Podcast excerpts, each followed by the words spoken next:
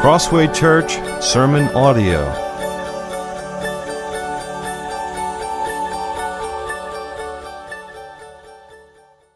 Wonderful to be with all of you and, and actually to be here a bit to celebrate that accomplishment with Steve and Pete and Doug. And, and um, as Steve informed me before, Pete's a master of divinity, which means he's a divine master. So he's actually above all the rest of us uh, in that. Um, no, it's great to be introduced by getting thrown under the bus by this is a man who had no hope in me, and he's wrong. Uh, and I'm, that's not true, by the way. I was a little bit more encouraging as a teacher, maybe not as a coach. I, I didn't think he had a future in basketball, so that, so I was accurate on that side. Um, and of all things that Pete says, about in his life, the thing that's probably most meaningful to me is just our friendship. Um, you know, that's how I think about it, and it's been a gift to Kim and I now um, for 20 years. I mean, long time, and uh, time goes fast, and it's just been he's been a friend. Um, and that's very dear. And your church is very dear to us as well. Kim and I are here, and we've been here a, number of times. So it's wonderful to see God's work in your midst. Uh, and also to know this you're a bright light in Lancaster County. And you think about this county, and in one sense, there's a sort of a Bible belt in this area, but to have a gospel light is still not ever to be taken for granted. Um, there's people all around that don't know Christ. Um, and if you're, by the way, new to this church, I would encourage you plug in as, as Steve exhorted and become part. Not just attend, but become part and enjoy the life, sort of take on the family responsibilities and enjoy the family benefits that come by being a part of this church. So uh, I would encourage you to do that as well. All right, if you would open up your Bibles, please, to uh, 2 Timothy chapter 4 is mentioned. As you know, this is Paul's last letter uh, written. And, and, these are, we're sort of approaching the very final words that we have from Paul in writing. And, and this is probably the most passionate appeal from Paul in this letter. And while directed to Timothy, his beloved son, this man that he was sort of entrusting the gospel to uh, for the future, it's really a word that's applicable, applicable to all of us. So I've entitled this morning's message, Preaching God's Word to God's People. And that's the call of a pastor, it's to preach God's Word to God's people. And the main point is very simple it's this Christians need, it's not optional, Christians need the preaching of God's Word to remain faithful in the truth. And there's many things that call people away from faithfulness to Scripture and the gospel. And in fact, more and more are being marketed, and because of internet and just the opportunity for false teaching, inaccurate teaching to be out there, we have more access to teaching than ever before in the history of mankind. You have access to teaching from around the world just from a click of a button. And so, what is a pastor's call, and what's your need? Well, you need the preaching of God's word to remain faithful in the truth. So, 2 Timothy chapter 4, beginning in verse 1. I charge you in the presence of God and of Christ Jesus, who is, who is to judge the living and the dead. And by his appearing and his kingdom, preach the word. Be ready in season and out of season. Reprove, rebuke, and exhort with complete patience and teaching. For the time is coming when people will not endure sound teaching. But having itching ears, they will accumulate for themselves teachers to suit their own passions, and will turn away from listening to the truth and wander off into myths. As for you, always be sober minded, endure suffering, do the work of an evangelist, fulfill your ministry. For I am already being poured out as a drink offering. And the time of my departure has come. I have fought the good fight. I have finished the race. I have kept the faith.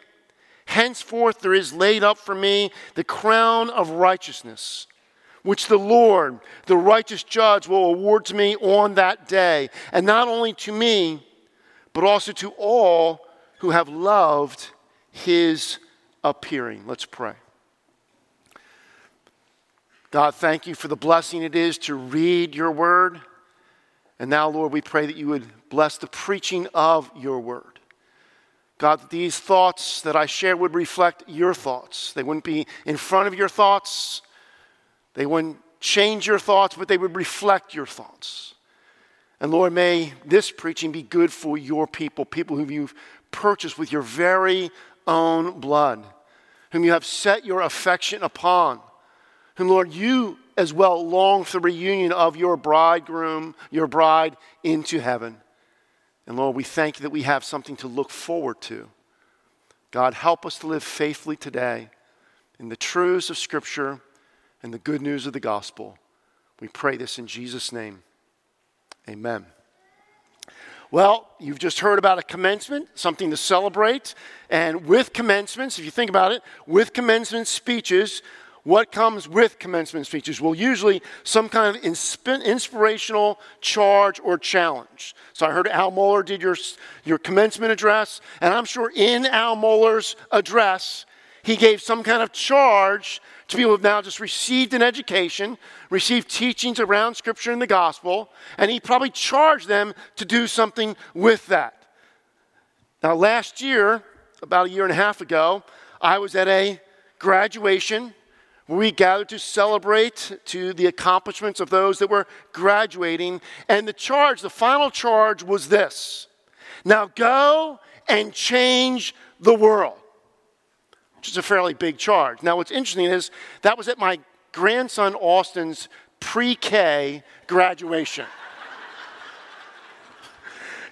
go and change the world. I think he was playing with a bug during the during the speech. I, I mean, we saw him and he's, he's doing something, but he's, he's certainly not paying attention. And, and I'm not sure he's going to go and change the world. That was the, the great charge. Paul is doing something far more important. Paul's not giving sort of a, just a, a, a go get them, locker room speech, go out now and conquer the world. That's not what he's doing. He's not talking about how they would change, how Timothy would change the world. He wasn't talking about Timothy's personal dreams to be all he can be or his success. He's charging Timothy about faithfulness to preach the gospel. It is the greatest charge a pastor has. So, this is an important message for us. It tells us what you should expect from your pastors and for what you should pray for your pastors. One of the things you can pray every day is every Sunday, Lord, help them to handle the word of truth rightly. Lord, they're just men. They're just men. So, Lord, help them to be students, to handle this word, to, to do the work, to be sober minded in this work, and to handle the word of truth for your people so that it might bless your people and bring all the life that it is meant to bring to your people. So it tells you what to expect from them and what to pray for them. It also tells you what's most important for you and warns of dangers for you if not embraced. So, actually, this message is really important for you, not just pastors, but for you as well. And then in this, in the close of the text, we have a great promise that comes for all who express gospel faithfulness. Three points this morning. First, the great call. The great call. And we see this in verses 1 and 2. I charge you in the presence of God and of Christ Jesus, who is to judge the living and the dead, and by his appearing and his kingdom, preach the word. Preach the word. Be ready in season and out of season. Reprove, rebuke, and exhort with complete patience and teaching. This is the strongest exhortation that Paul gives in this letter. And he's charging Timothy strongly in verse 1. Think about it. He's not just saying one thing, he's layering this in the presence of God, the creator of the world, the one who formed you. I'm now charging you in light of, of God the creator. And not only God the creator, I'm charging you in the presence of Christ Jesus. the Savior of the world. And he, and he doesn't stop there. He goes, and by the way, this Jesus is going to judge the living and the dead. All people are going to run into an account with him, whether they think that is true or don't think that is true. Folks, truth is truth whether we believe it or not. It matters if we believe it, but it stands true whether we believe it or we don't believe it. So, therefore, we're called, obviously, to believe it. So, there's this charge in the presence of God, in the presence of Christ, who will judge in the presence of his kingdom, charging him to what? Preach the word.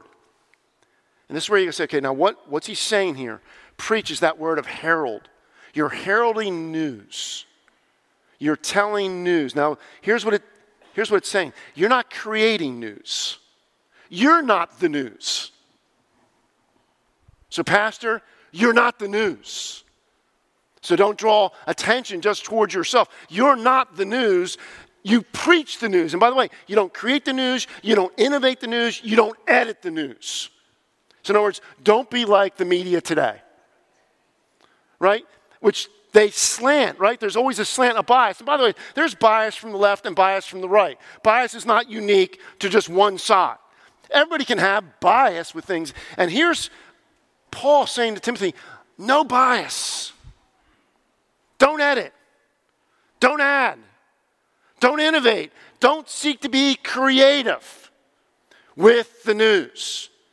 Here's what I can tell you with confidence you will not hear new truth from this pulpit. Your pastors will preach you truth that has been tested for thousands of years. They're not going to come up with a new insight. Hopefully, they'll apply it wisely and insightfully, but it won't be new. We tell an old story and we tell it over and over again. A story that was good throughout history, a story that uh, operates for all cultures around the world. Same truth, one truth. And so he says, herald the news. Don't innovate it, don't edit it. John Stott, in speaking about this, says the following the same charge is laid upon the church of every age. We have no liberty to invent our message, only to communicate the word which God has spoken. Our responsibility is not just to hear it, so now we're going to use, not just to hear it and to believe it and obey what we hear, nor just guard it from every falsification, nor just suffer for it, but now to preach it to others. It is the good news of salvation for sinners. Paul's final words, you always think, eh, eh, because I'm getting older, just turned 65, so I've I got Medicare now. It's phenomenal. You know, it's, I'm getting older. And as you get older, you start to think through things, and it's like, okay, Lord, what do I want to do? How do I want to end? How do I want to run this race? I want to run it faithfully to the very end. Preach the Word. It's good news of salvation for others. Now, how do we preach? So he doesn't just say that. How do we preach this? Well, be ready. Be ready in season and out of season. I think that means in season and out of season. Well, probably when it feels fruitful and when it doesn't. There's times when we preach and there's an effect, and you know, there's there's response. You know, the history of preachers is not always that. There's times men have been preaching faithfully for years and decades, sometimes with little fruit, only for fruit to come later. And so we preach the word. See, I think our culture says, preach what works, not what's true. And there's a massive difference. Preach what's going to, to just pull a heartstring. You know, no, no, preach what's true. Because what's true should pull the heartstring. It will make the real difference, it will be tested. So preach the word. Be ready in season and out of season. In other words, when it's easy, preach the word. When it's hard, preach the word. When you're prospering, preach the word. When you're suffering, preach the word. When people are responding, preach the word. When they're not responding, preach the word. Preach the word. And then how do you preach? Well, you reprove, rebuke, and exhort. Reprove, rebuke, and exhort. In other words, correct God's people and encourage God's people. Strengthen God's people with God's word. And then if you notice, there's a key word here that I think we need to make sure we have. And he has this in verse 2 with complete patience. With complete patience. And so we want to preach God's word with patience. One of the things I, I pray about um, in anything I either speak or write is, Lord, I want the truth to be the truth, but Lord, I don't want to be edgy. I'm not looking to be edgy. Sometimes, guys, there, there are pastors, sometimes they're celebrity pastors, and they think being edgy right, is cool. And Lord, I, I don't want to be edgy. I want to be truthful. So, if I'm patient with all, you should feel the sharpness of God's word but not an edginess to God's word. So, with all patience. When he says patience here, he said this to, to Timothy earlier in chapter 2. If you look back in chapter 2, look across the page in verses 24 and 25 of chapter 2, it says, And the Lord's servant must not be quarrelsome, but kind to everyone, able to teach, patiently enduring evil correcting his opponents with gentleness. Why? That God may perhaps grant them repentance, leading to a knowledge of the truth. So, with patience and kindness and with accuracy. Brothers and sisters, here's what we want to think about truth may be offensive, it shouldn't be obnoxious. It may be offensive. I think there's times Christians think if I do this all right, if I'm really patient, if I'm really gentle, if I'm really kind, and I present the truth of God's word to someone, they'll respond, even if they don't agree with me, they'll respond, respond likewise with respect and kindness. Folks, that may not be true at all. There was a hockey player who didn't participate uh, in Pride Night, um, and he wrote a letter about why he was not going to wear a rainbow uniform out on the ice and, and do those things. And, and actually, I, I read the letter. I think, wow, you couldn't have written that letter better. It was kind, it was not judgmental, it was not hateful. I mean, it was a gentle, patient, humble letter. And he got crucified in the media for not going out to skate with the team to celebrate Pride Night. He got crucified in the letter, uh, about, uh, uh, in the response to his letter. Folks, he wasn't obnoxious, he was truthful. He was just saying, I just don't believe this, so I can't participate in this. Folks, we need to think about in all of our communication, Christians, in all of our communication, public, private, verbal, and written, in all of our communication, we should make sure we are not we may, we may be offensive, but not obnoxious. Christians are not always doing well in social media. And some of it's not because of the truth that's said, it's because of how obnoxious and arrogant it comes across. So we want to be patient, kind, gentle in this. And then why this preach the word? Why do we preach the word? Why is this the focus? Why not other self help things? There's a lot going in the world. Why not something else?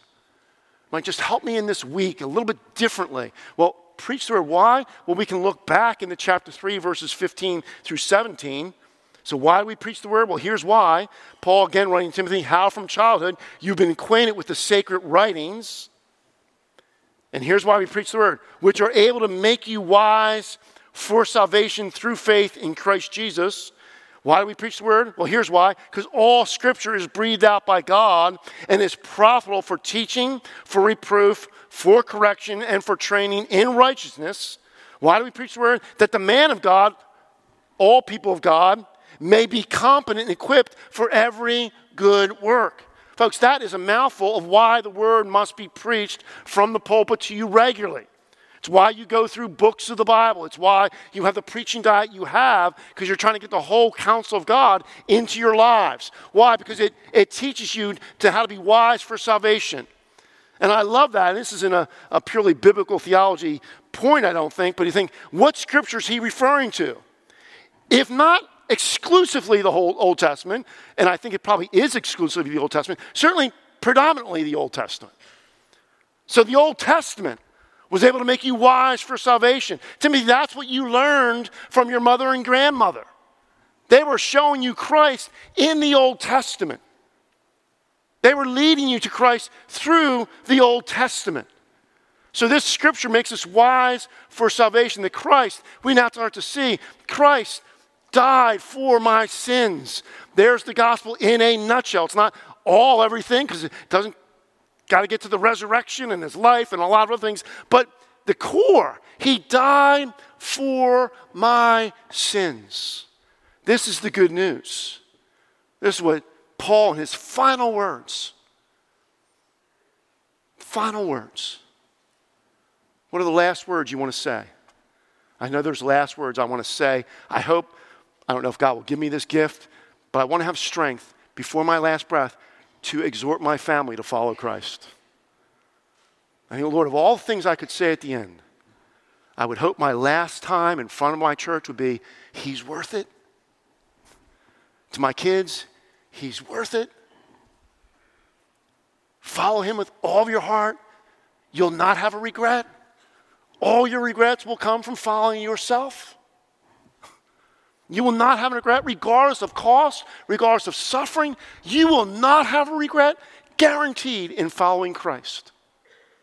Regardless of cost, regardless of delayed joys, regardless of unmet expectations, following Christ is worth it.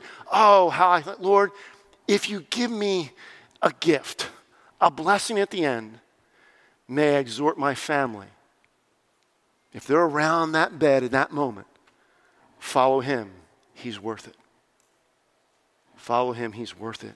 And you see, Paul, with these last words Timothy, preach the word. This word that had governed Paul's life for 30 years. Preach the word that, that helped Paul endure suffering. Preach the word. Preach the word. Folks, this is what we need most, what's God people's needs most, what you should pray for. Pray for it for your pastors, pray for yourselves. Think about this in every Sunday message. God called you not to take up Sunday morning time, not because, you know, those that are idle get in trouble. God's not like saying, How do I keep my children busy? And God doesn't think that way. God's saying, What do my children need? So I'm calling my children today to church because I want to address them today. Folks, this is always a holy moment. And if you think about it, it's a miracle you're here. Apart from the grace of God, you'd be doing something else on a Sunday morning. So even coming in here as a representative of a miracle took place in my life. Otherwise, I'd be living for myself and I'd be somewhere else on a Sunday morning. Because God rescued me, invaded my life, brought me to the gospel, showed me my sins, showed me the Savior, made the Savior precious in my sight. I go to church. I'm one of His own children, forever adopted by Him. And today, He's called me to address me. So you should ask, you can ask yourself questions every meeting, every message. Is there something God wanted me to believe this morning? Was there something different that God wanted me to believe? Or was there something I needed to repent of this morning? Or maybe God had something for me to share with someone else this morning. You just start to think through ways of how would God speak to me and how does he want me to respond to that. Brothers and sisters, we need to preach the gospel faithfully, the truth faithfully. We need to listen faithfully because our times demand it. And it keeps us in the truth. Second point, the great danger.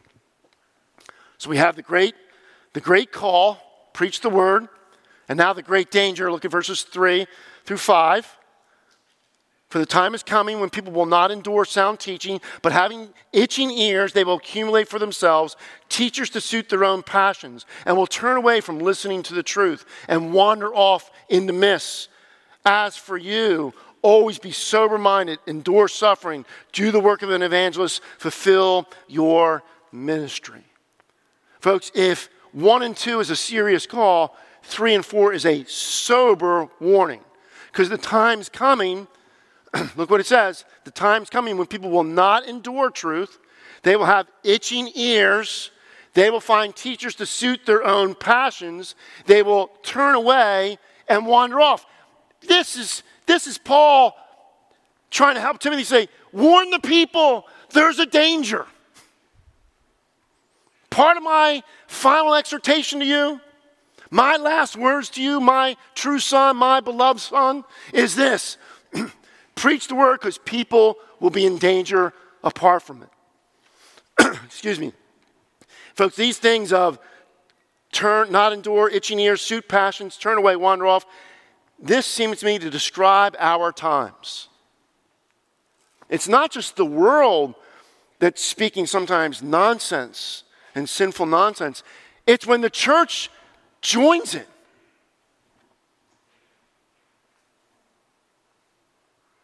It's when professing Christians basically undermine God's word and God's truth. And that is very grievous. And you folks, we, one of the words today, deconstruction, you know, people who deconstruct their faith, they, they sort of were a Christian, then they sort of go through disappointments in life or whatever, maybe horrible things, but they've now deconstructed, they've, they've just changed their faith. So, well, you know, that's not new. I think Demas deconstructed his faith because he loved the world. I love something other than Christ, so how do I create a justification for it? Everybody's got to create a justification for how you live. And, and Paul's saying to Timothy now, this is what will happen. Some will turn away. In other words, where desires and opinions seek support from Scripture. So, what do we believe about topics that are very prominent today? Sexual ethics, sexual identity. Well, what do we believe about those things? Sexual choices, sexual preferences. Well, there's many today saying, well, I have a preference and I have a desire, and I'm going to make Scripture fit that desire. Or I'll somehow marginalize Scripture, that it didn't speak to this. So either I'll justify or I'll silence. And they wander off into miss.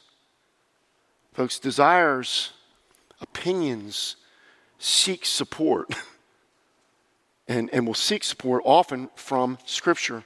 Robert Yarbrough, in his uh, commentary, excellent commentary uh, to Timothy and Titus, said the following In the 21st century West, so us, Examples abound with books and speakers garnering followings based on their views regarding, here it is, end time speculation, which seems to be forever.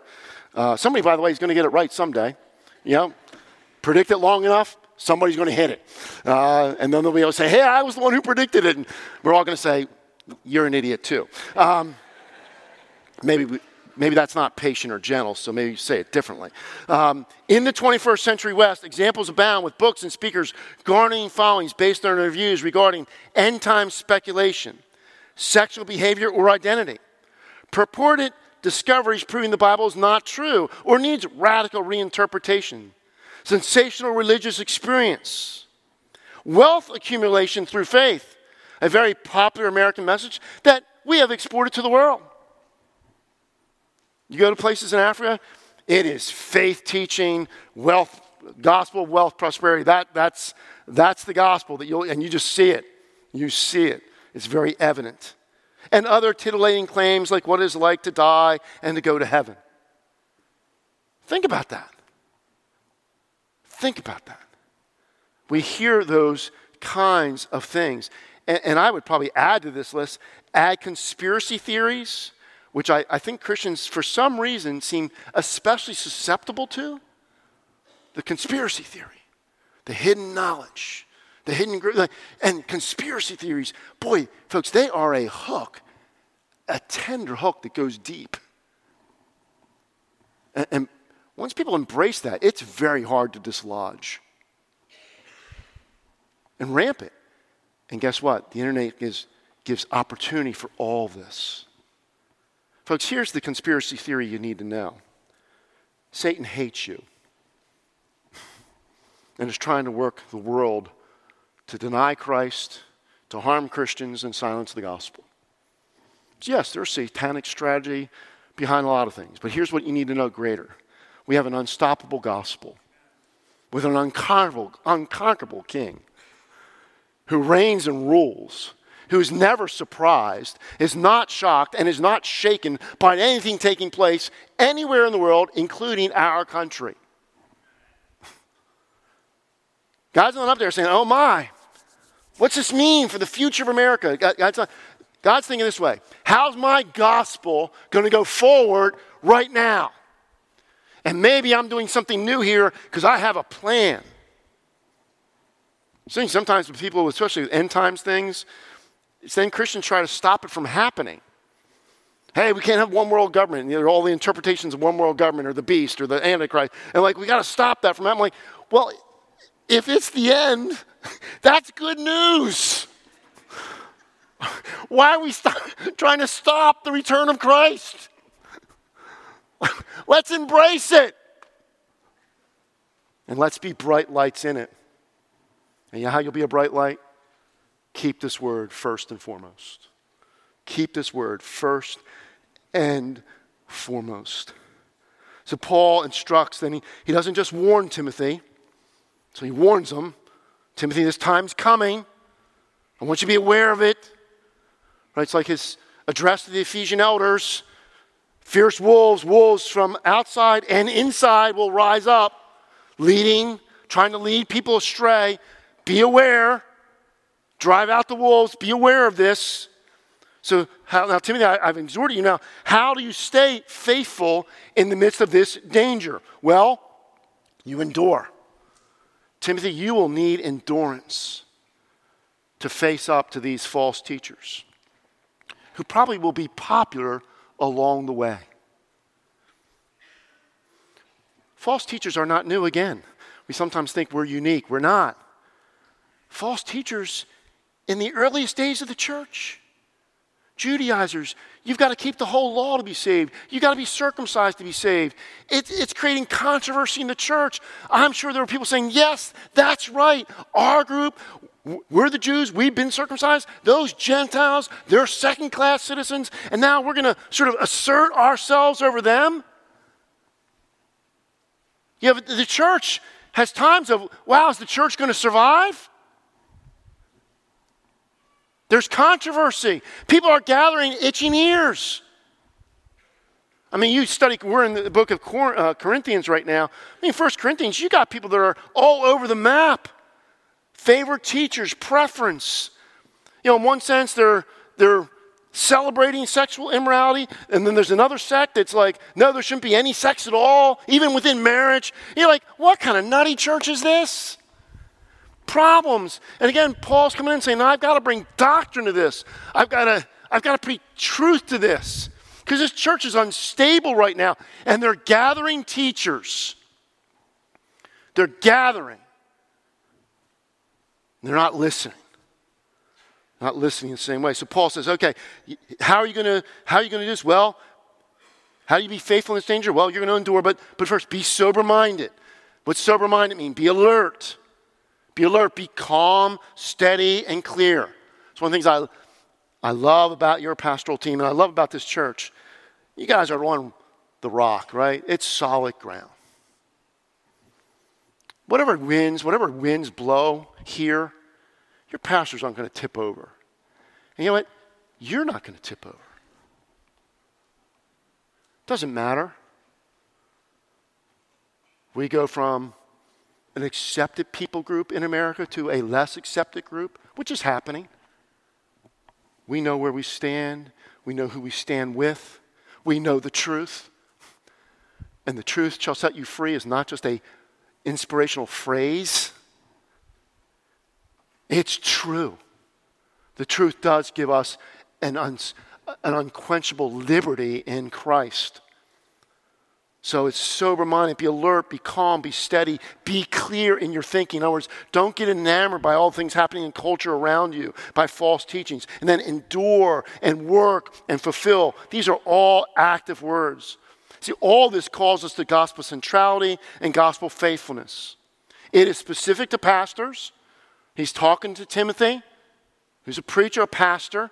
But, folks, it's applicable to all of us. You need to be the same thing. We're all, right? We're all saints, we're all ministers of the gospel. So there is this wonderful priesthood of all believers that we all have and say, well, you're called to guard this, as are they. So love the you know, title, guard the gospel.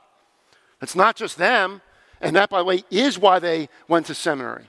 They didn't go to seminary for degrees, folks. I mean, that's part of it. They went to be more faithful pastors, one, be more faithful Christians themselves, that they would guard the gospel in their own heart, and also that they would then love a church to guard the gospel for the people they love. That's why they went. That's why they had the sacrifice and the study. It's like we want to be more, more faithful.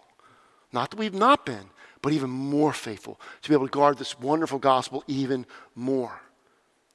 So, specific for pastors, true for all of us. You're called to protect the gospel, to guard the gospel. You're called to do the same thing. Folks, preaching and hearing God's word protects us from wandering and it keeps us in the truth. So just ask yourself this question Who's in your ear preaching? And I ask that because of there's so many opportunities now. Folks, I would say this trust the people you know best. Because there's endless people you can listen to. And we should learn now as a Christian culture, I would hope, that the celebrity pastors, often the closer you get, the less they become. Listen to the ones you know. Even what Paul says, you know from whom you've learned it. Timothy, your mother and grandmother, they weren't just people that spoke.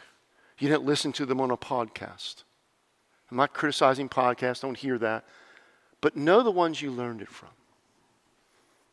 That's why I think in being in part of a local church is so important. Because you can't get online what you get in this context. When you get what you get from being part of a church family. So who's in your ear? Listen with discerning, because errors are said by very gifted and intelligent people. Third point. So we have the great call, the great danger. The third point is the great promise. we see this in verses 6 through 8. For I'm already being poured out as a drink offering. The time my departure has come. I have fought the good fight. I have finished the race. I have kept the faith. And now there's this crown of righteousness. Right? This crown of righteousness is, is coming. Paul's now days or probably a few weeks from death. So it's close. Death is imminent. He knows this is not an imprisonment he's going to escape from. His life is now over. He sees death coming and approaching, but see how he reflects as death is approaching. I had a talk with a young man last Sunday. I took him out for lunch. He's a man who has a heart condition, uh, doesn't know how long he'll live, and, and just talking about, well, how's that affect a young man? Late teens. Don't know how long I'll live. So, how do I live now? I think, you know, it doesn't really matter in one sense whether you live 60 years or six. You should live the same way. The same priorities. May they be your priorities for six years or 60, whatever God gives. So Paul's seeing his days now, and he's reflecting on what's most important. Folks, this is, this is what helps us finish well as we reflect on what's most important. You know, that idea of you'll know what's more most important in your life five minutes after you die. I think that's a Jim Elliot quote or maybe a Randy Alcorn quote, but just so you know, Lord, actually you've told me what will be most important. I don't need to wait until five minutes after. I can see it now.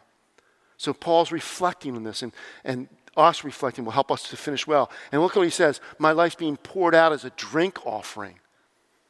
If you remember Romans 12, I think this, these words probably came back to Paul as he's sharing this.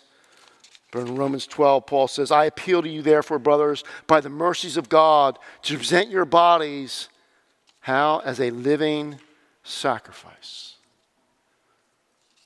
He's saying, you know what? My body is being poured out like a drink offering, a living sacrifice. Now, if you notice, Paul's departure is not gloomy or fearful, but upbeat. Paul's not gloomy, he's not fearful, because here's what he knows he knows he's leaving and going somewhere better. We sang about in worship this morning. There's a better place. And the sufferings and sorrows here will be gone and forgotten. No more tears, no more sin, no more petty jealousies. I mean, folks, I, I think no more tears, no more suffering. I think the biggest thing is, oh Lord, no more sin. Just to not have to repent every day, to not even be tempted to sin, but to be like you because now I see you as you are. What a glorious day in front of us that was in front of Paul. So he knew he was going someplace better, a better future, he knew. He was going to a better place with a better person. And all those better future, better place, better person. Philippians, in Philippians 1, he says this For me to live is Christ. That's my priority. Whether I live for a year or 10 or 20 or 30 or 40, to live is Christ. Tomorrow morning, Monday morning, to live is Christ. You're going to school tomorrow morning, to live is Christ. You're going to work tomorrow morning, to live is Christ. You're going to the doctor tomorrow, maybe you're going to a hospital, maybe there's some trial. To live is Christ. I know what my tomorrow is. And what he says, for me to live is Christ and to die is gain. My desire is to depart and be with Christ, for that is far better. Far better.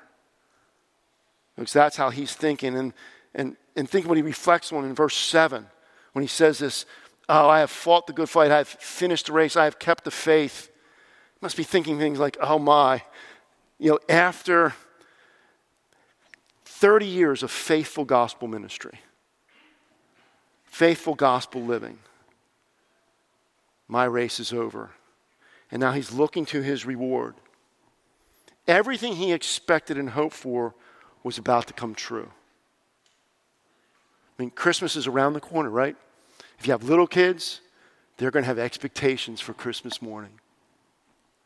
And you know, any parent, anybody with little kids, the joy that when that expectation is realized, this is what I wanted. This is the toy I wanted. I can't believe I got this. Right?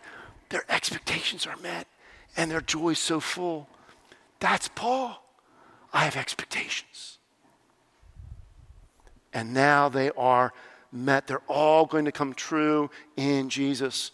The Savior he loved and served, he knew I'm going to see face to face in moments in moments, face to face. And what's he going to get? A crown of righteousness. Folks, you know what Nero was presenting, we're going to state, proclaim over Paul's life? Guilty. You know what Christ was going to proclaim? Righteous. The world does judge. And Paul would be judged by the world, guilty, but Christ would judge righteous. Folks, this is true, and why I love this text so much. Th- this is true not only for Paul, it's true for all of us. Look at verse 8. Henceforth there is laid up for me the crown of righteousness, which the Lord, the righteous judge, will award to me on that day. And then it, and then it says this, because now it's really speaking to us. And not only to me, but to all but also to all who have loved his appearing. Folks, this is why we need faithful gospel preaching to remain in the truth, to remain faithful to Jesus till the day of our departure. We don't know that day, the day of our departure to a better future with Jesus himself. I'm a fan of C.S. Lewis' writings. And I love the Narnia Chronicles of Narnia. I read them so many times as a kid. And one of my favorite I have a number of favorite portions, but one of my favorite portions in the Chronicles of Narnia was in the last battle, and it's this paragraph saying this is what this is what C.S. Lewis is trying to get our imagination to go to. So Aslan's speaking, and as he spoke, he no longer looked to them like a lion. But the things that began to happen after that were so great and beautiful that I cannot write them. All their life in this world and all their adventures in Narnia had only been the cover and the title page. No, at last, they were beginning chapter one of the great story which no one on earth has read, which goes on forever. And here's the part I love in which every chapter is better than the one before. Folks, may we guard this, this precious gospel. May we pray for the faithful preaching of this precious gospel. If I have the band rejoin me up front, and let's pray as we close this morning. For more information, head to our website at crosswaypa.org.